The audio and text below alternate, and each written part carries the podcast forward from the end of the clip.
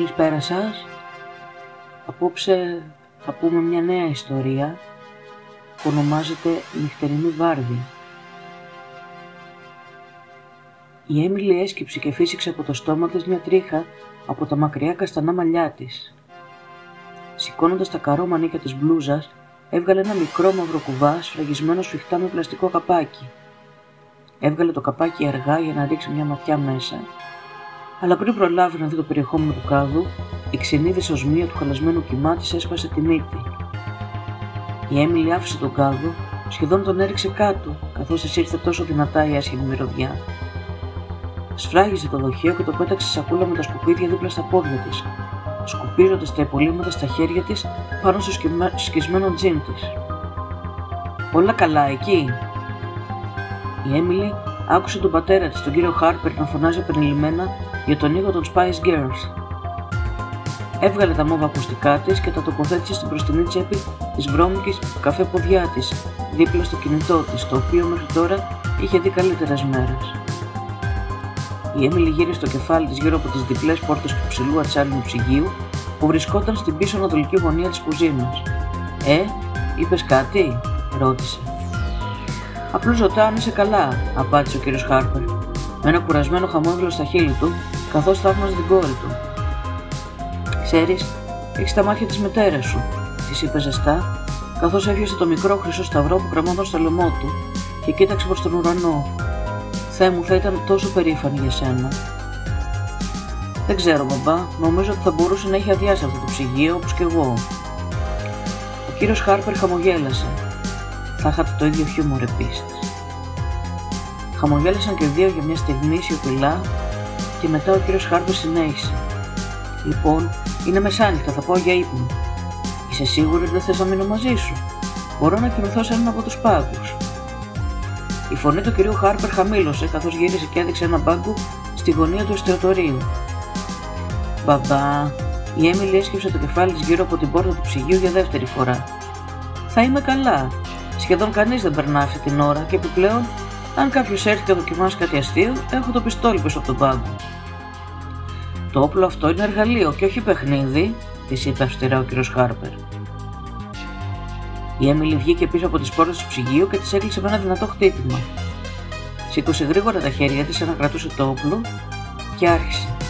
Προσπαθείς να ληστέψεις το εστιατόριό μου, Δεν νομίζω. Έριξε τα χέρια της προς τα πίσω, μιμούμενο ότι χτυπάει με το όπλο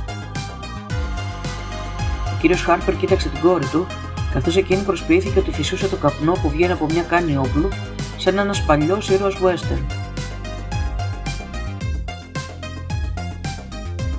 Τα φώτα του εστιατορίου αναβόζησαν για μια σύντομη στιγμή και μετά ξανά άναψαν. Πρέπει να διορθώσω αυτή την καλωδίωση, είπε ο κύριος Χάρπερ, καθώς έξινε το κεφάλι του. Τέλος πάντων, πάω για ύπνο, είπε απαλά καθώς γύρισε και κατευθύνθηκε προς την πόρτα του εστιατορίου. Χρησιμοποίησε το σταθερό τηλέφωνο αν με χρειαστείς, είπε φεύγοντας. Μέσα σε 30 δευτερόλεπτα ο κύριος Χάρπερ είχε φύγει από την εξώπορτα και έπαιρνε το δρόμο προς το αγροτόσπιτό του, αφήνοντας την Έμιλε μόνο της στην πόλη φάντασμα ενός εστιατορίου. Ήταν μια ήσυχη νύχτα. Η Έμιλι συνέχιζε να κρατάει το τηλέφωνο στα πόδια της με τα ακουστικά της τοποθετημένα σταθερά πάνω από τα αυτιά της, βάζοντας συνέχεια τα Spice Girls σε επανάληψη. Οκ, okay, το ψυγείο ολοκληρώθηκε, σκέφτηκε η Έμιλι, καθώς θαύμαζε με υπερηφάνεια το οργανωτικό της έργο. Κοίταξε κάτω τη μεγάλη μαύρη σακούλα σκουπιδιών που στεκόταν δίπλα της στο πάτωμα, γεμάτη με σκουπίδια που έπρεπε να πεταχθούν έξω. Μισούσε να πετάει τόσα πολλά πράγματα, αλλά τον τελευταίο καιρό η επιχείρηση είχε υποστεί λίγη ζημιά. Θα προτιμούσαν να ζουν ασφαλείς στην πόλη παρά να κάνουν μια κανονική εργασία. Είναι αυτό που θέλει ο κύριος Χάρπερ ο οποίος είχε αυτό το εστιατόριο για πάνω από 30 χρόνια, αλλά με τον αριθμό της πόλης σιγά σιγά να μειώνεται, έβλεπα να συμβαίνει το ίδιο και με το εισόδημα. Η Έμιλι άνοιξε απαλά την πίσω πόρτα, καθώς έβαζε τα μεγάλα σκουπίδια στον ώμο της. Το καθαρό αεράκι την καλωσόρισε με μια ξαφνική ρηπή, κάνοντάς την να τριχιάσει τα χέρια. Με έναν αναστηναγμό, σήκωσε λίγο περισσότερο το σάκο των σκουπιδιών στον ώμο της, φροντίζοντας να αφήσει την πόρτα ελαφρώς μεσάνυχτη, ώστε να μην χρειάζεται να φέρει τα κλειδιά της μαζί. Μια κακιά συνήθεια που είχε αναπτύξει από όταν ακόμα κάπνισε. Είναι πιο εύκολο να την αφήσεις ξεκλείδωτη παρά να ζητάς τα κλειδιά για να την ξεκλειδώσεις κάθε 30 λεπτά, ήταν το σκεπτικό της, και ακόμα και τώρα η συνήθεια εξακολουθούσε να υπάρχει. Ο κάδο των σκουπιδιών δεν ήταν πολύ μακριά, ούτε 50 μέτρα. Το πώς θα έβαζε όμως τα σκουπίδια στον κάδο κορυφάτων ήταν το πρόβλημα. Η Έμιλι βλέπει ήταν η κοντύτερη από τις φίλες της και συχνά φαινόταν λάθος η σκέψη ένα παιδί να το βάλει κουβαλέ μια βαριά σακούλα σκουπιδιών που χρειαζόταν τόση προσπάθεια. Γκρινιάζοντα, η Έμιλι κατάφερε να βάλει τη σακούλα σκουπιδιών στον κάδο και άρχισε να επιστρέψει στην πίσω πόρτα όταν κάτι της τράβηξε το μάτι. Η πόρτα ήταν τώρα ορθά ανοιχτή και το φως της κουζίνας ήταν σβηστό. Η Έμιλι στάθηκε παγωμένη, σαν ένα παιδί που πιάστηκε να έχει βάλει μέχρι τον αγκώνα το χέρι της σε ένα βάζο μπισκότων και ο τρόμος άρχισε να έρχεται προς το σώμα της, πίζοντας τα νύχια της στη σάρκα της καθώς ανέβαινε όλο και πιο ψηλά. Φως της κουζίνας αναβόζησε και η ζεστή του λάμψη κατέβαινε στον δρόμο της. Η ελαττωματική καλωδία και ο αέρας με φόβησαν. Η Έμιλι επέπληξε τον εαυτό της σιωπηλά καθώς επέστρεψε γρήγορα στην πόρτα. Πριν μπει η Έμιλι σταμάτησε να κοιτάξει ψηλά τον νυχτερινό ουρανό.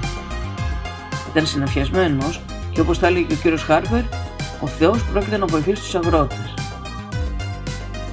Η επόμενη ώρα ήταν πολύ βαρετή για την Έμιλι, καθώς είχε τελειώσει με την οργάνωση της κουζίνας με τον τρόπο που της άρεσε και είχε ξαπλώσει σε έναν πάγκο για να ακούσει μισουκή, όταν το ντρίν ακούστηκε το τηλέφωνο του εστιατορίου που διέκοψε τον ήχο της βροχής που χτυπούσε στο μακρύ γυάλινο παράθυρο δίπλα στο τραπέζι.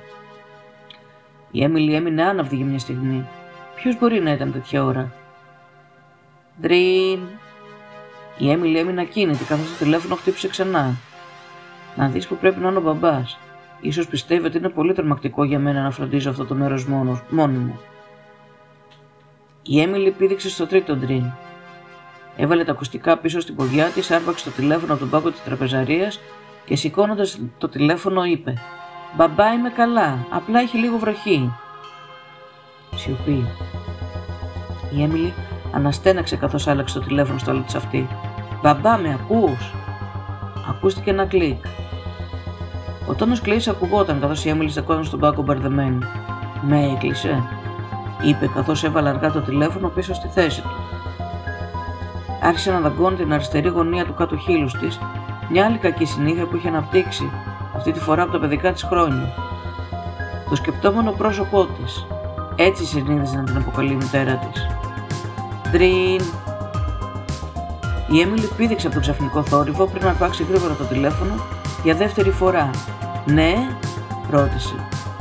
Η φωνή ενός νεαρού άνδρα απάντησε ήρεμα. Ναι, μπορείς να με ακούσεις τώρα. Ναι, συνειδητοποιώντας ότι η φωνή ήταν πολύ νέα για να είναι η χοντρή μπάσα φωνή του κυρίου Χάρπερ και η Έμιλι θυμήθηκε γρήγορα τον τυπικό χαιρετισμό του τηλεφώνου για το, για το εστιατόριο.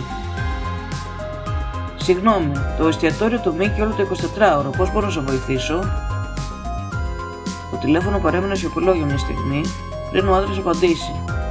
Το εστιατόριο του Μίκη, αυτό σε κάνει μηνύ; Ο άντρας άφησε ένα μικρό γέλιο με το αστείο του. Η Έμιλι γκρίνιαξε καθώς άλλαζε το τηλέφωνο στο άλλο της αυτή Γύρισε από το σκαβό που είχε καθίσει και έριξε μια ματιά στο ρολόι. 2 και 20 π.Μ. Η Έμιλι ξανά βάλε το τηλέφωνο στο δέκτη και σκέφτηκε. Δεν έχουν κάτι καλύτερο να κάνουν. Τρίν! Η Έμιλι κοίταξε το τηλέφωνο με περιφρόνηση. Γκρίνιαξε και το σήκωσε ξανά. Τι θέλεις, είπε κοφτά. Wow, συγγνώμη, απλώς μπερδεύτηκα, είπε ο άντρας, προσπαθώντας να ακούγεται όσο πιο άνετο μπορούσε. Απλά παίρνω τηλέφωνο γιατί ψάχνω για ένα φίλο. Συγγνώμη, αλλά κανείς άλλος δεν είναι εδώ. Είστε σίγουρος ότι ήρθε στο εστιατόριό μας; Κανείς άλλος. Ορκίζομαι πω μου είπε ότι θα ήταν εκεί.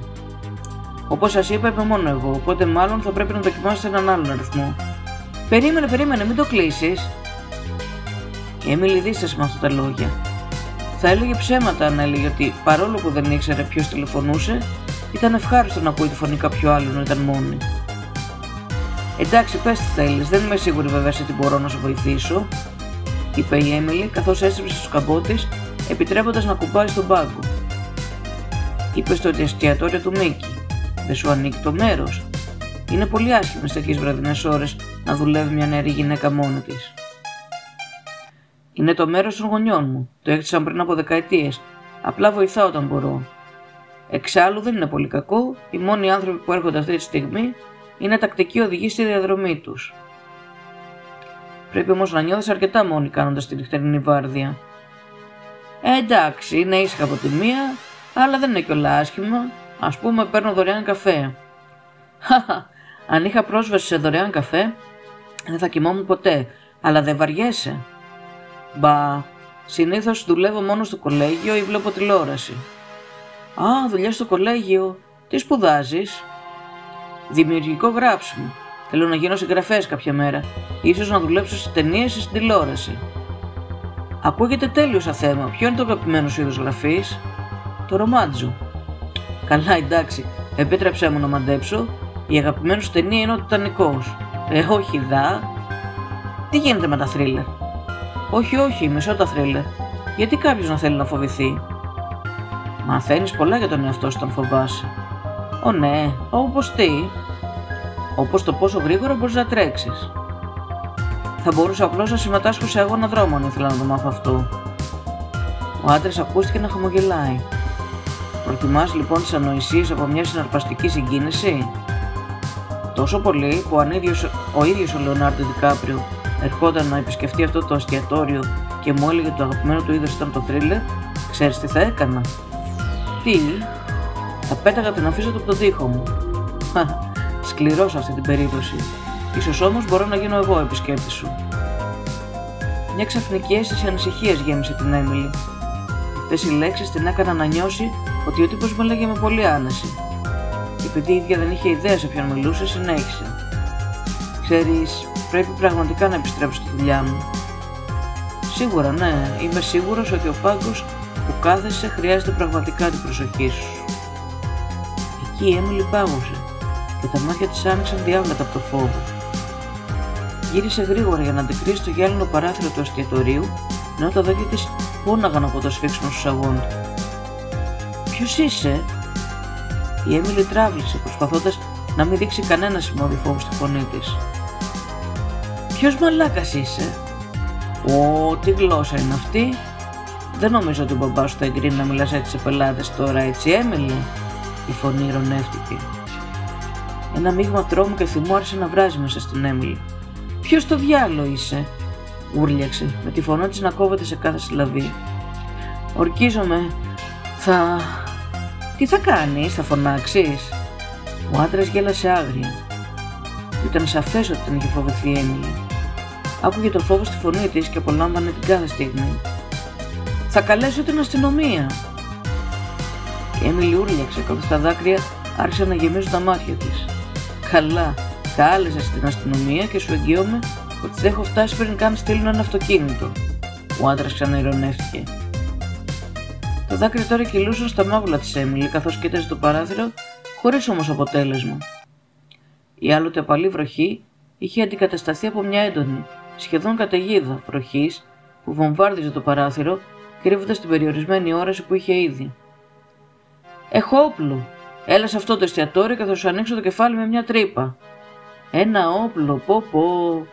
Ο άντρας ξαναειρωνεύτηκε την Έμιλι. Η Έμιλι τότε σηκώθηκε από το σκαμπό τη και άνοιξε το ντουλάπι πίσω από τον πάγκο που έκρυβε το όπλο. Το σήκωσε με τα δάχτυλα που έτρεμαν καθώς φύγονταν σφιχτά πάνω στα τσάλι. Ήταν πιο βαρύ από ό,τι το θυμόταν, αλλά ήταν σίγουρο ότι αν έπρεπε να το χρησιμοποιήσει, θα μπορούσε να θυμηθεί τη βασική εκπαίδευση που τη είχε δώσει ο πατέρας της. Η Έμιλι επέστρεψε πίσω από τον πάγκο κρατώντα το όπλο, προσπαθώντας να πάρει θάρρος πριν φωνάξει το τηλέφωνο. Πού είσαι, έλα αν μπορείς και θα είσαι νεκρός. Η Έμιλι πετάχτηκε με τον ήχο του γρατσουνισμένου γυαλιού της μπροστινής πόρτας και το τηλέφωνό της έπεσε στο πάτωμα καθώς έτρεχε. Η Έμιλι σήκωσε γρήγορα το όπλο προς τη φιγούρα που είδε και πανικόβλητη έκλεισε τα μάτια της και έσφιξε τη σκανδάλη. Κλικ. Η Έμιλι άνοιξε τα μάτια της και έσφιξε ξανά. Κλικ. Η Έμιλι έριξε το όπλο κάτω, καθώς ανασηκώθηκε στο πάτωμα φοβισμένη, και ανεβαίνοντας στον πάγκο ανάμεσα σε δύο σκαμπό, κοιτούσε τη μεγάλη σκοτεινή φιγούρα ψηλά μπροστά από τη γυάλινη πόρτα. Το πόνσο της βροχής χτυπούσε στον άνεμο καθώς η βροχή χτυπούσε την πορσελάνη άσπρη μάσκα που φόρεγε στο πρόσωπό του. Η μάσκα αυτή έκανε το πρόσωπο να μοιάζει σαν να είχε ατέλειωτα κενάδι για μάτια. Και στο δεξί του χέρι φαινόταν στη, γυάλινη στη γυάλινη μπροστινή πόρτα ότι κρατούσε ένα μεγάλο οδοντοτό μαχαίρι κυνηγιού. Ο άντρας άγγιξε την τσέπη του πόντζου, αλλάζοντας το μαχαίρι του με ένα μικρό λεπτό κομμάτι μέταλλο, κρατώντας το για να το δει η Έμιλι. Η καρδιά της Έμιλι κόντεψε να σπάσει καθώς κοιτούσε το λεπτό μεταλλικό κομμάτι που κρατούσε ο άντρας στο χέρι του. Πρόσεξε ότι είχε αφήσει το πάτωμα στο πάτωμα το όπλο. Η Έμιλι άρπαξε γρήγορα το όπλο από το πάτωμα με τα χέρια της να τρέμουν καθώς το στριφογύρισε στα χέρια της. Η φιγούρα είχε έρθει πιο κοντά στην πόρτα. Της ξανάπεσε το όπλο κάτω καθώς ο τρόμος την είχε καταπιεί σχεδόν, προσπαθώντας παράλληλα να καταπιεί, πνίγοντας κάθε ελπίδα που της είχε απομείνει. Το κεφάλι του άντρα έγινε από την απόλαυση καθώς έβγαλε ένα περιοδικό από την τσέπη του, σχεδίασε το μαχαίρι του και το έριξε κάτω από την πόρτα δίπλα στο τηλέφωνο, στο πάτωμα που είχε ρίξει προηγουμένως η Έμιλι. Τη έριξε μια ματιά πίσω από τη μάσκα που παρέμεινε στη θέση του, κουνώντας τώρα αργά το κεφάλι του. Η Έμιλι σήκωσε το τηλέφωνο προσπαθώντας να τσεκάρει αν έχει σήμα πριν να το βάλει στα αυτή της. Άκουσε τον άντρα να της μιλάει σιγανά, με τα δάχτυλά της να κρατούν μόλις το τηλέφωνο στα αυτή της. Ένα άλλο πράγμα που μαθαίνουμε όταν φοβόμαστε είναι «Έχω καλή μνήμη», είπε ο άντρας καθώς έκανε ένα βήμα μακριά από τη γυάλινη πόρτα μέσα στην καταιγίδα, εξαφανίζοντας την παρουσία του από τα μάτια της Έμιλι. Στην περίπτωσή σου, για θυμίσου, έκλεισες άραγε σήμερα την πίσω πόρτα.